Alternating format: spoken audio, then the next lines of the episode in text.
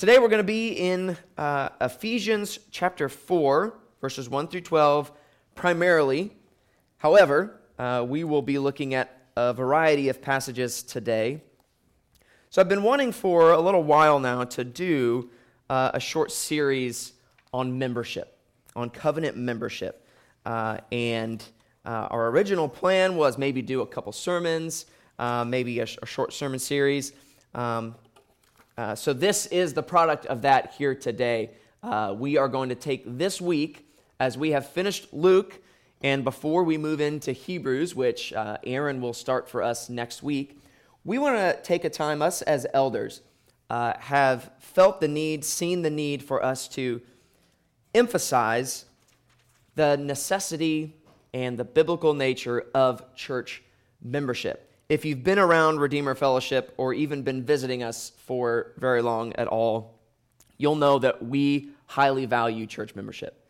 You may notice at the end of every sermon before we take the Lord's Supper, we fence the supper in that way that we require that, uh, that you be at least pursuing membership with the local church uh, or in uh, membership with the local church or a local church in order to take. And, and maybe you've wondered why it is that we see this to be so valuable and so important. And my hope today is that you will see that we see church membership to be of value. We see church membership to be important because the Bible makes it so because it's important in Scripture.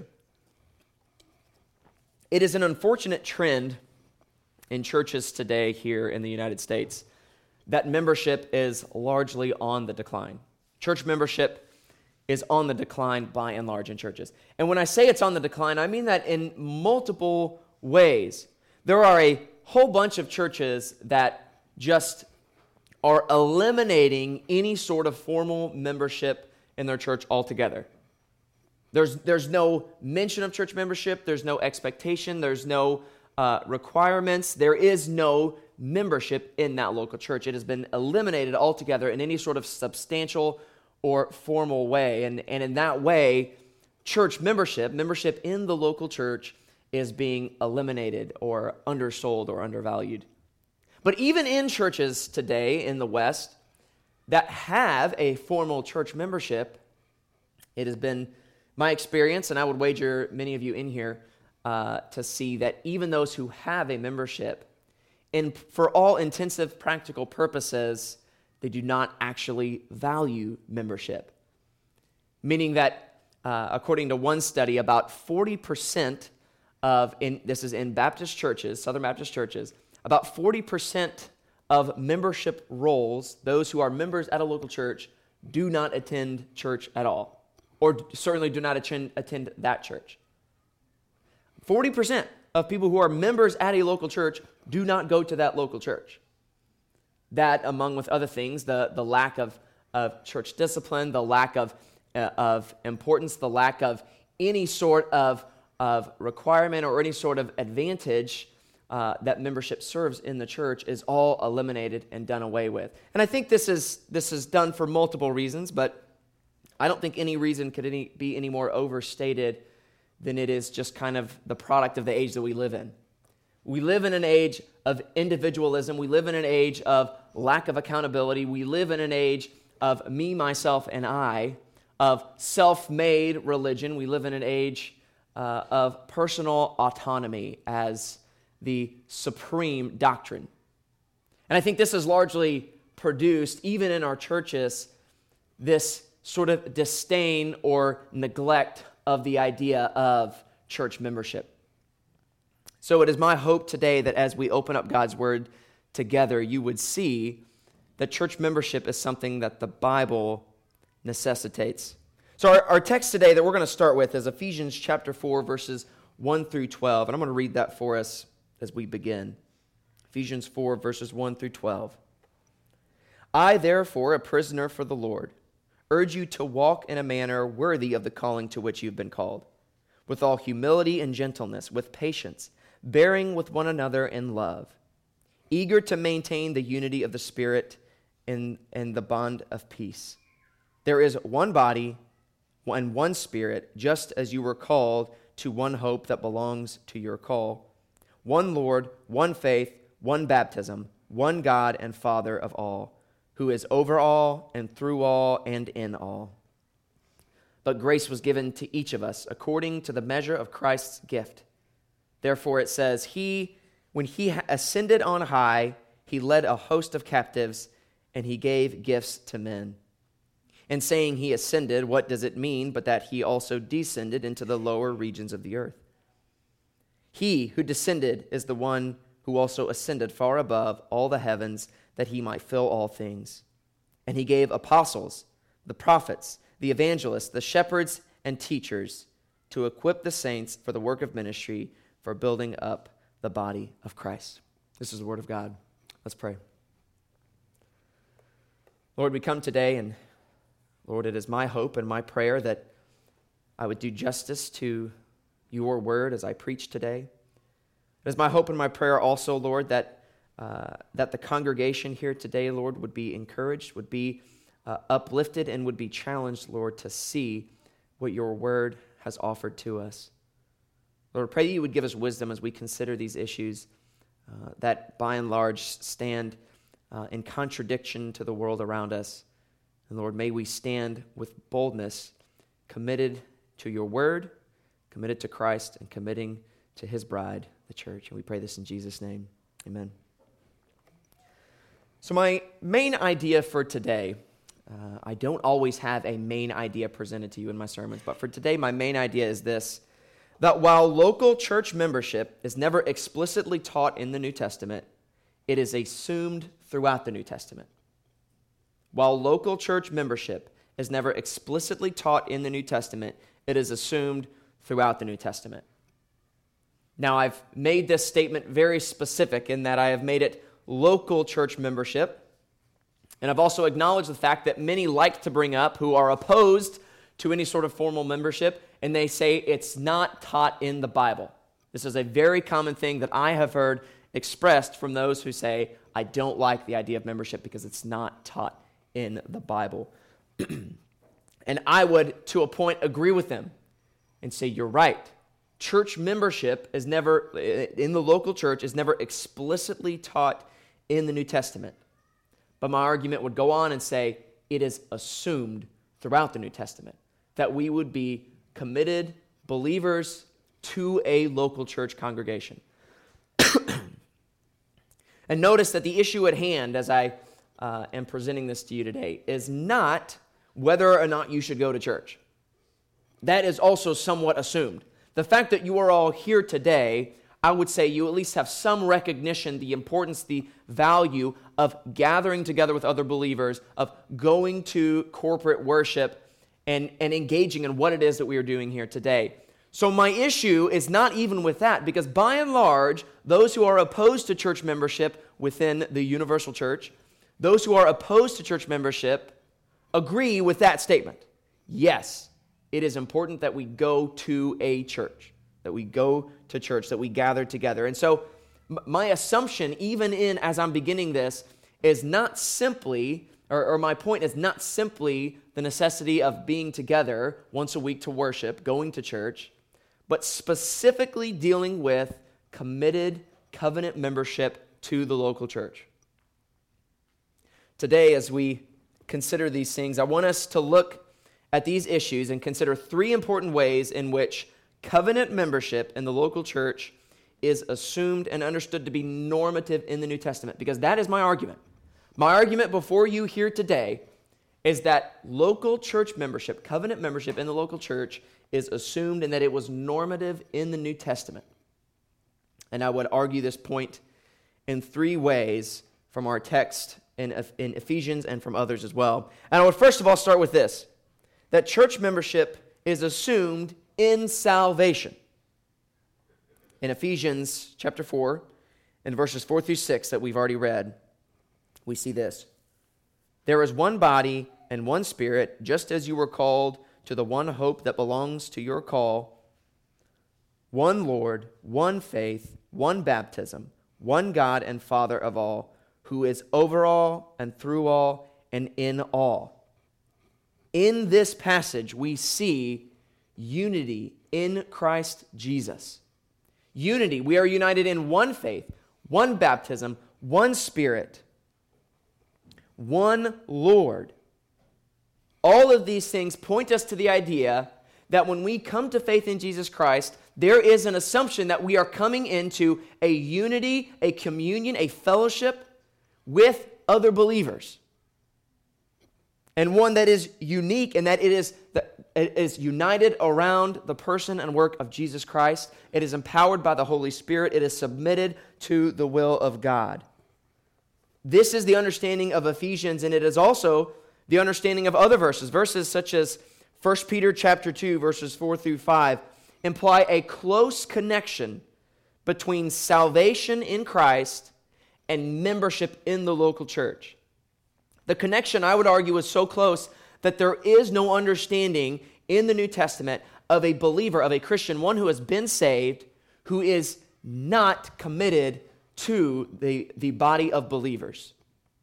We see this in verses like 1 Peter 2 4 through 5, where Peter says, As you come to him, a living stone rejected by men, but in the sight of God, chosen and precious, you yourselves, like living stones, are being built up as a spiritual house to be a holy priesthood, to offer spiritual sacri- sacrifices acceptable to God through Jesus Christ. As you read this verse, you understand. The verse starts with, as you come to him. That is, those of us who are saved. When, it, when we are brought to Christ by the drawing of the Holy Spirit, when we are saved, when we are united to him, Verse 5 says, You yourselves, like living stones, are being built up as a spiritual house. The idea here in 1 Peter and, and also in Ephesians is that we, as we come to faith in Jesus Christ, are not coming to a faith that is strictly our own, that is strictly personal, that is pure autonomy, me and God and nothing else. We are coming to a faith in which we understand that we are being built together with other believers into what Peter has described as a spiritual house. That we are being built together, put together, knit together in unity with one another as a display of the glory of God to the nations. There are multiple ways that this unity is described in Scripture. We're described in the New Testament as being members of one body. We see this language throughout Scripture, but especially in 1 Corinthians chapter 12, verse 12, where Paul says, For just as the body is one and has many members, and all the members of the body, though many, are one, so it is with Christ. We see from 1 Corinthians this example of the church representing a body that we are all, though gifted differently, though unique in our own way, we are all united together as one body.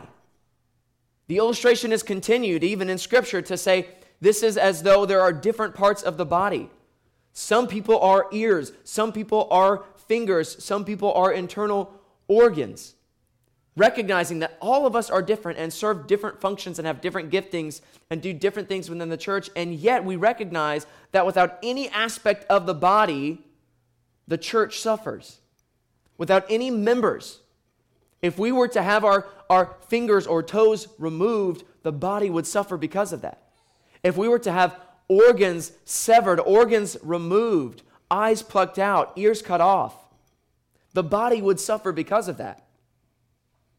We recognize then the unity that is communicated through this imagery, this, this uh, idea of this illustration of the body, the church, believers coming together as one body with Christ as the head.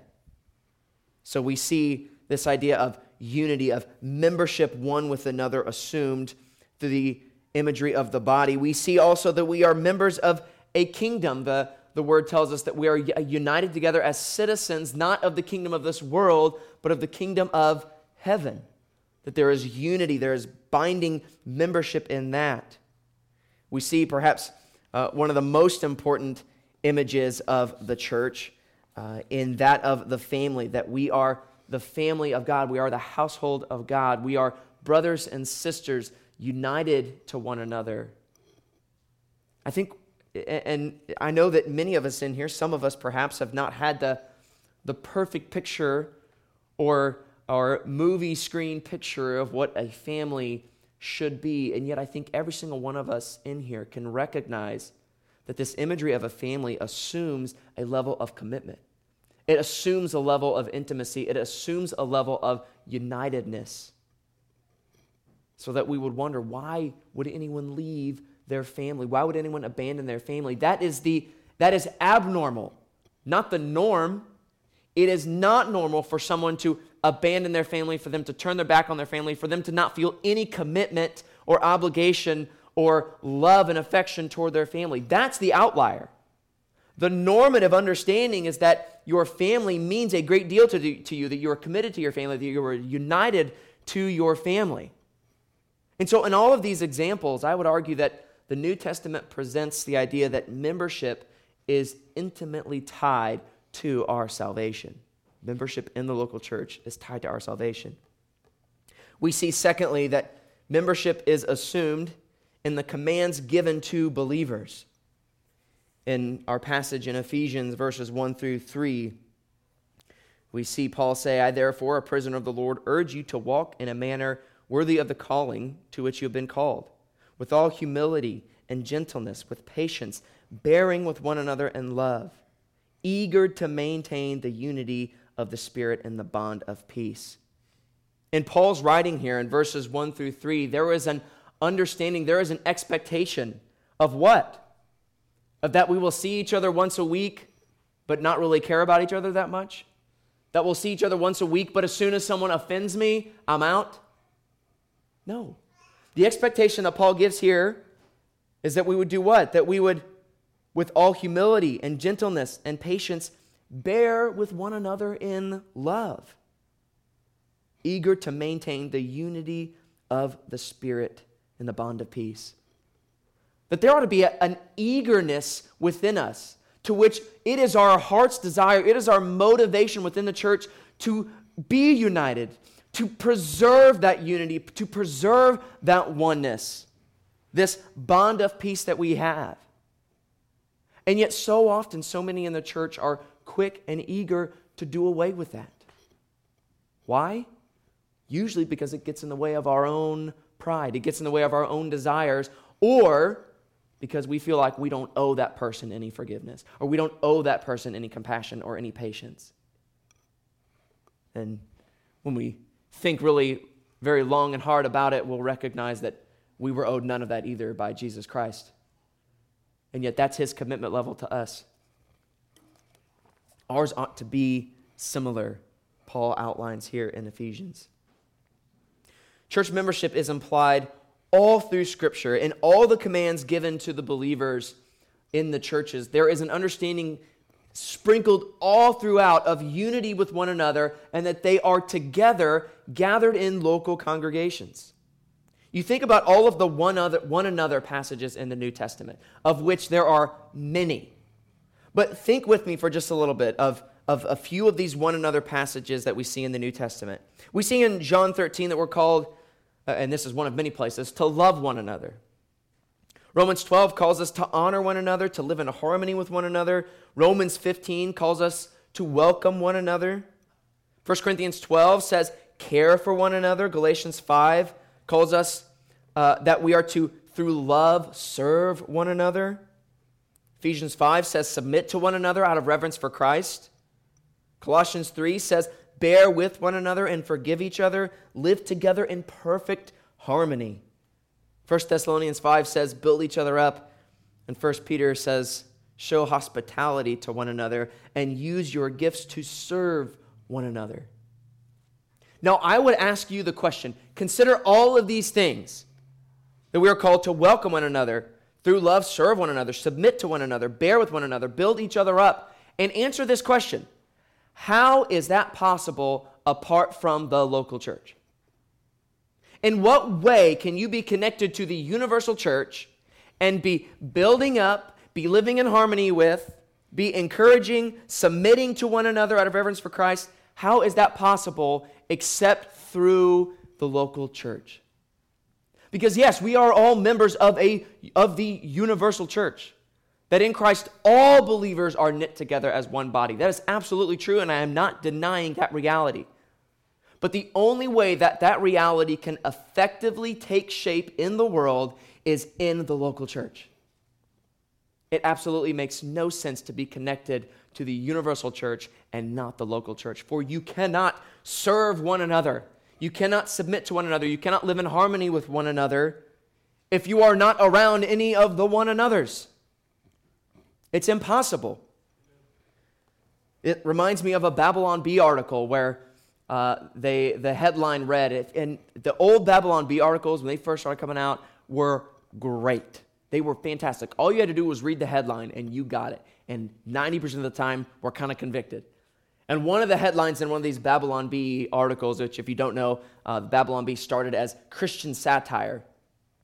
And the headline read, uh, man refuses to join membership at local gym, says he's part of the universal gym. It doesn't make sense, does it? Where are you working out if you're not a member at a local gym, but just the universal gym? Everyone would call BS on that. And the same is true of church membership. That it is impossible to live out the commands that Scripture gives believers to live with one another if we are not living with one another. It's impossible. It is implied, it is expected in the New Testament that we would be committed to our brothers and sisters in the context of the local church. In addition to these commands that are given to all believers, we also see Paul discussing the purpose of spiritual gifts. We see this a little bit in our text in Ephesians in verses 7 through 12, where he says, But grace was given to each one of us according to the measure of Christ's gift. Therefore, it says, when he ascended on high, he led a host of captives and he gave gifts to men. And then he says in 11 and 12, and he gave the apostles, the prophets, the evangelists, the shepherds, and teachers to equip the saints for the work of ministry, for building up the body of Christ. It's Paul's expectation that the spiritual gifts that are given are not given for our own personal edification. Why are they given? For the building up of the church for the building up of the body. Our spiritual gifts are given, are granted in order to be used to build one another up in the context of the church.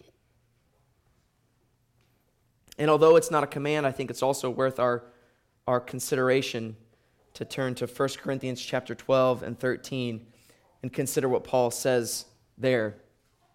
He discusses more on spiritual gifts here in 1 Corinthians 12, where he gives all kinds of details and, and, and has this in in-depth discussion on the various spiritual gifts, including the gifts that confuse everybody, right? Tongues, prophecy, these sorts of things.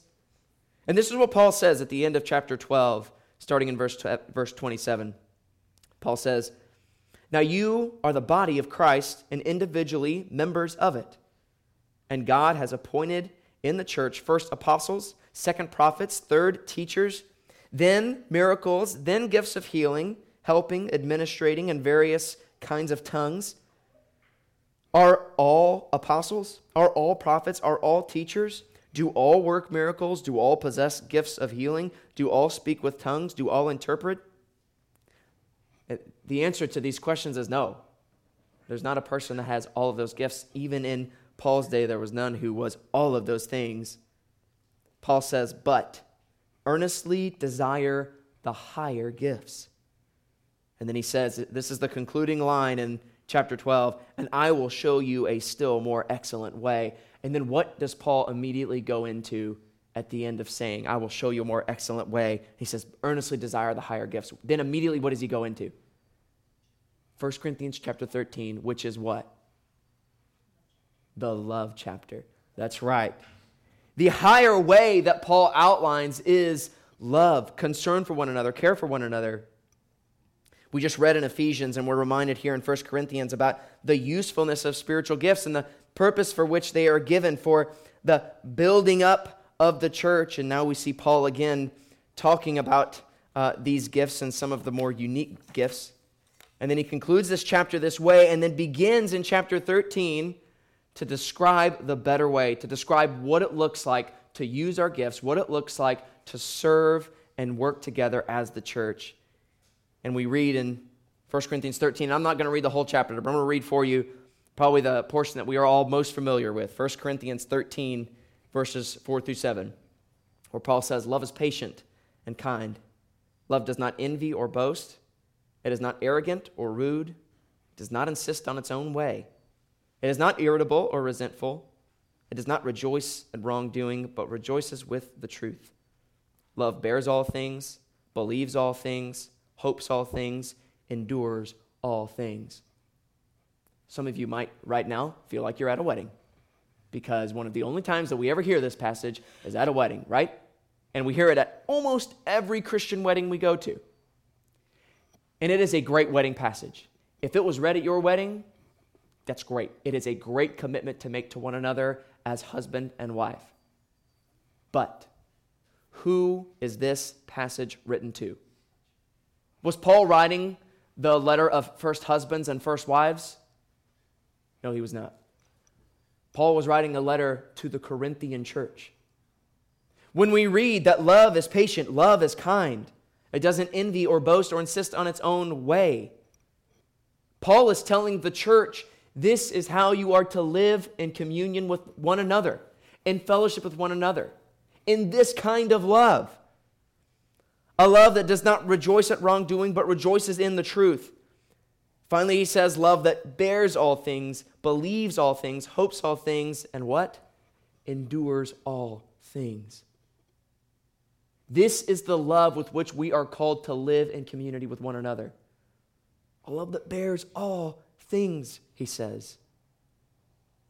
The bottom line is that the New Testament expectation for believers is a sort of unity with which it, that necessitates a commitment to each other. There is no other way to understand these passages other than our commitment to one another.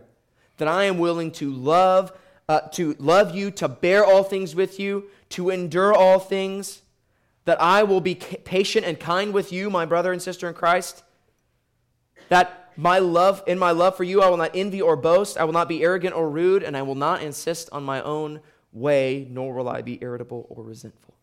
This is a radical kind of love with which we are called to love one another, and a love that will truly and amazingly unify the church together. This is the expectation of the New Testament that believers will be united together with this sort of commitment to each other in love in Christ Jesus. Point number three membership is assumed in church discipline. If you would turn with me to 1 Corinthians chapter 5, verses 11 through 13.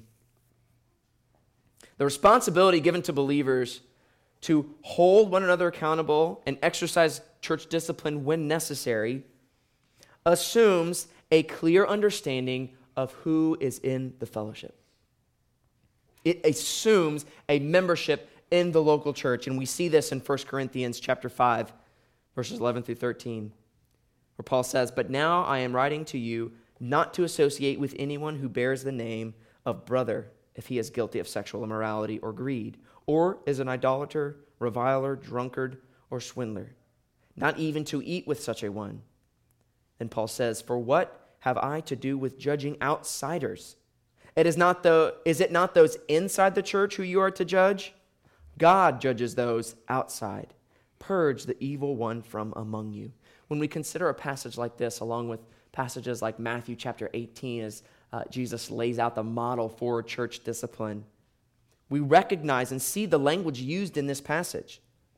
Notice that, that what this passage is saying is that there is a dis- distinction between those inside the church and those outside the church. This is abrasive to some people. It's abrasive to a lot of people.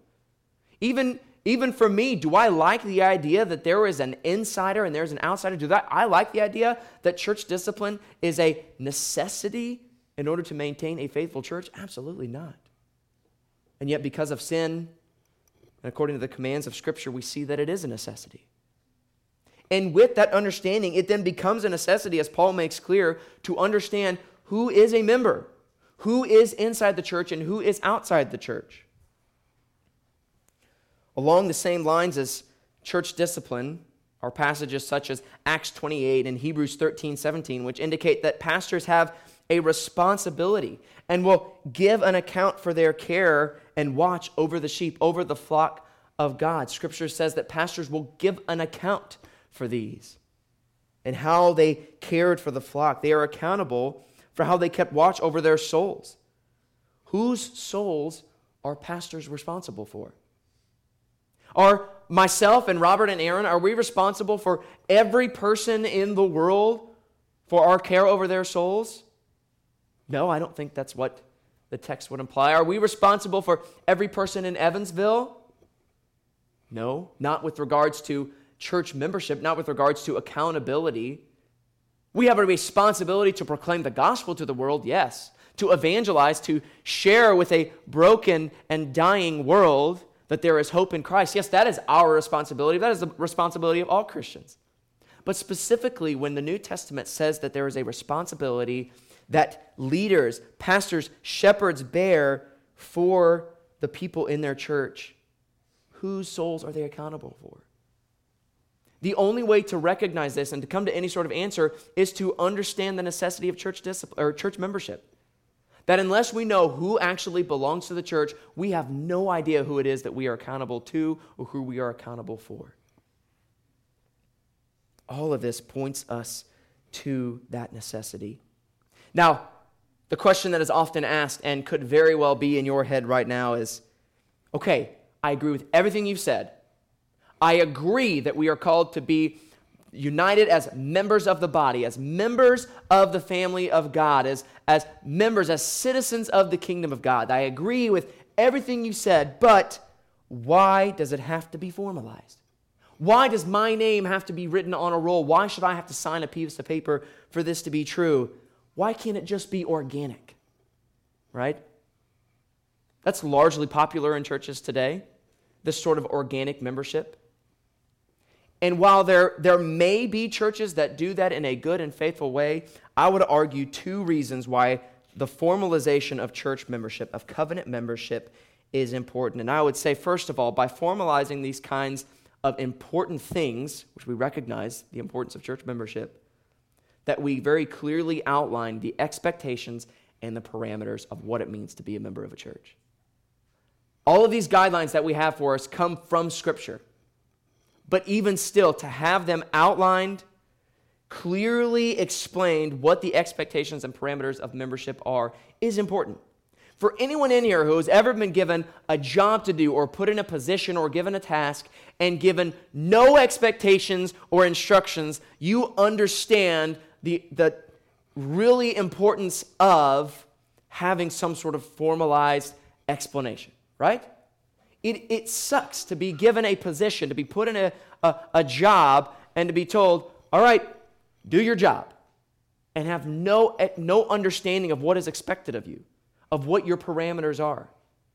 By formalizing church membership, and for us here at Redeemer, we recognize a form of covenant membership that you, when you become a member here, sign a church covenant. We understand that this clearly outlines the expectations for you as a member of this church, but also the parameters of what it means to be a member of the church. And then, second, second reason why I would argue against a sort of organic or lack of formal recognition of church membership is that I would say a formal process demonstrates the great significance of the commitment being made. It demonstrates the significance. To sign your name to a document forces you to recognize this bears weight.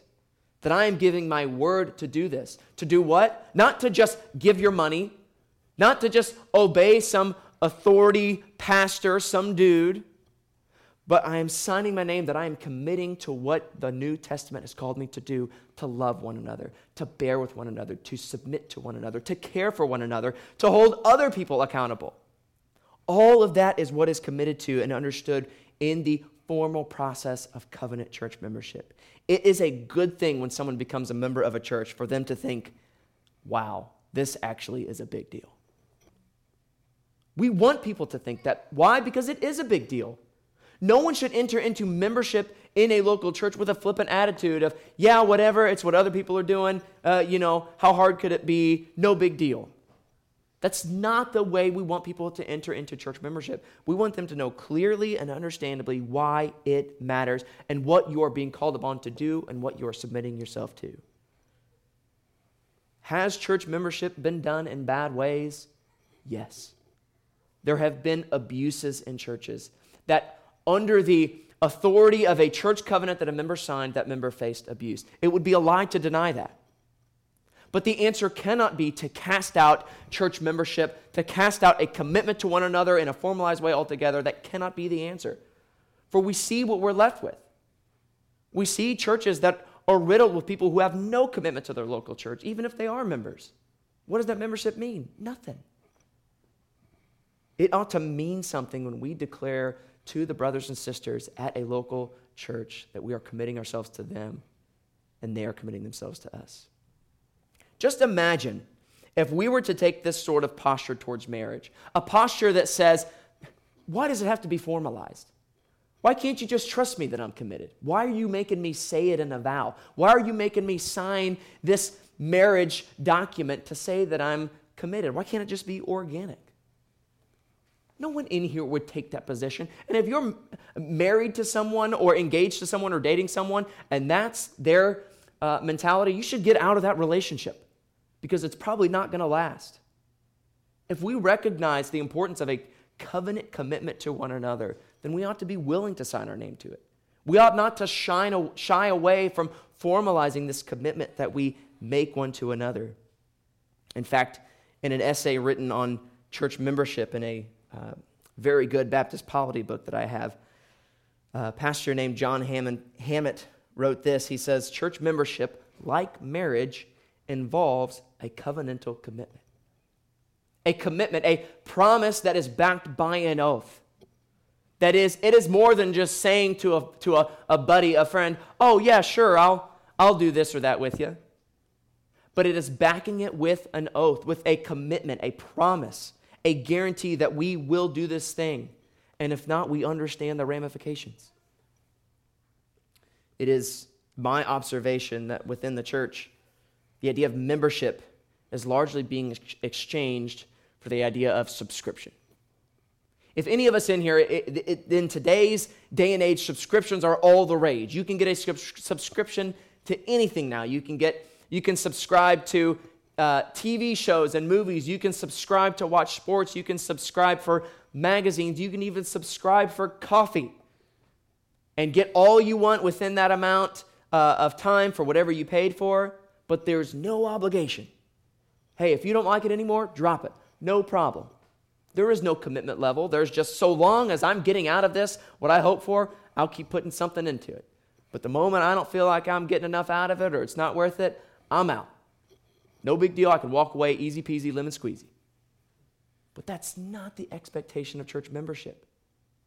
How can someone possibly declare that I am bearing with one another? I am humbly submitting to each other, that I am accountable to this church, and at the same time say, something went wrong, I'm leaving.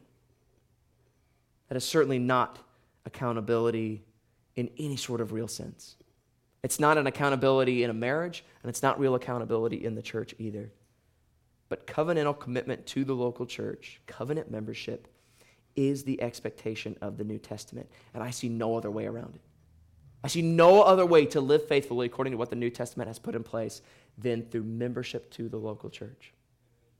Here at Redeemer Fellowship Church, we seek to break the mold and uphold a biblical understanding of what the church is and how it is supposed to look. And let me say for the record, my goal in this sermon is not to hate on all other churches that don't do membership or don't do it well. That is not my intention. My intention is to say that here at Redeemer Fellowship Church, we're going to seek as best we can to be faithful to Scripture. And this is the way that we, as elders, from the moment the church uh, was created, that the moment the church was started, this has been our heart that we ought to be committed to one another in covenant relationship. For those of you who are here today and, and aren't members of a local church, I would challenge you to consider what we talked about today ask yourself, why wouldn't you join in membership at a local church? Is this the kind of commitment? Is the kind of commitment that I've laid out here today, is it biblical? Is it biblical to be committed to one another in this way? Or is it not? Is this the expectation or not? And I would encourage you to ask yourself that question. And if you read Redeemer Fellowship's covenant and say, I cannot commit to that, then I would tell you that's fine. Go and be committed to another church where you can't sign their covenant. But the bottom line is that we are called as believers to be committed to one another in this way, a way that goes beyond just, yeah, okay, I'll come. As long as I'm getting what I want out of this church, I'm here. But a way that says, no matter what, I am committed to this church. I would argue that not only does the New Testament bear witness to that, but that Christ himself gave us the example, gave us the model of what love within the church, commitment to one another looks like, as Jesus himself died on the cross to save us.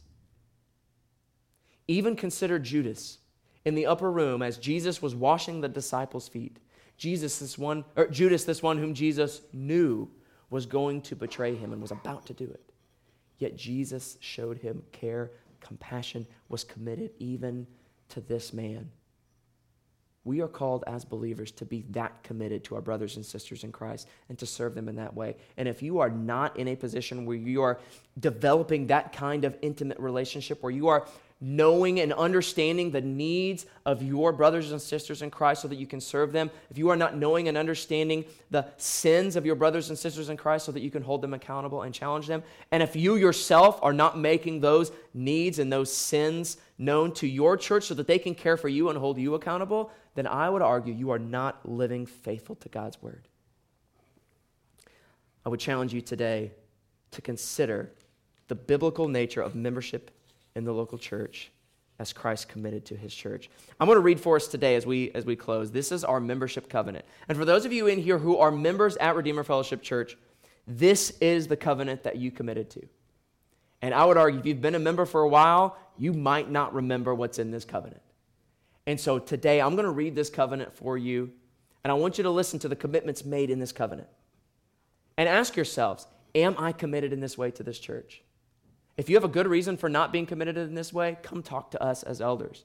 In fact, in the covenant, it says to examine your membership on a yearly basis to make sure that you agree and can commit to this covenant. But even if you are not uh, a member, I would encourage you to listen to this covenant. If you find that this is a biblical, good, and right commitment to the local church, then I would encourage you to consider joining in membership in the local church in this way. Our membership covenant is as this. Point number one I am a Christian who has been saved from my sins by the grace of Jesus Christ, and I've been baptized to give testimony of my identification with the body of Christ and obedience to scriptures. Number two, I agree that I'm in harmony with the Redeemer Fellowship statement of faith and will express to the eldership areas of doctrine where one does not agree and covenanting not to publicly or privately ridicule or seek to undermine or create division regarding the doctrine of Redeemer Fellowship.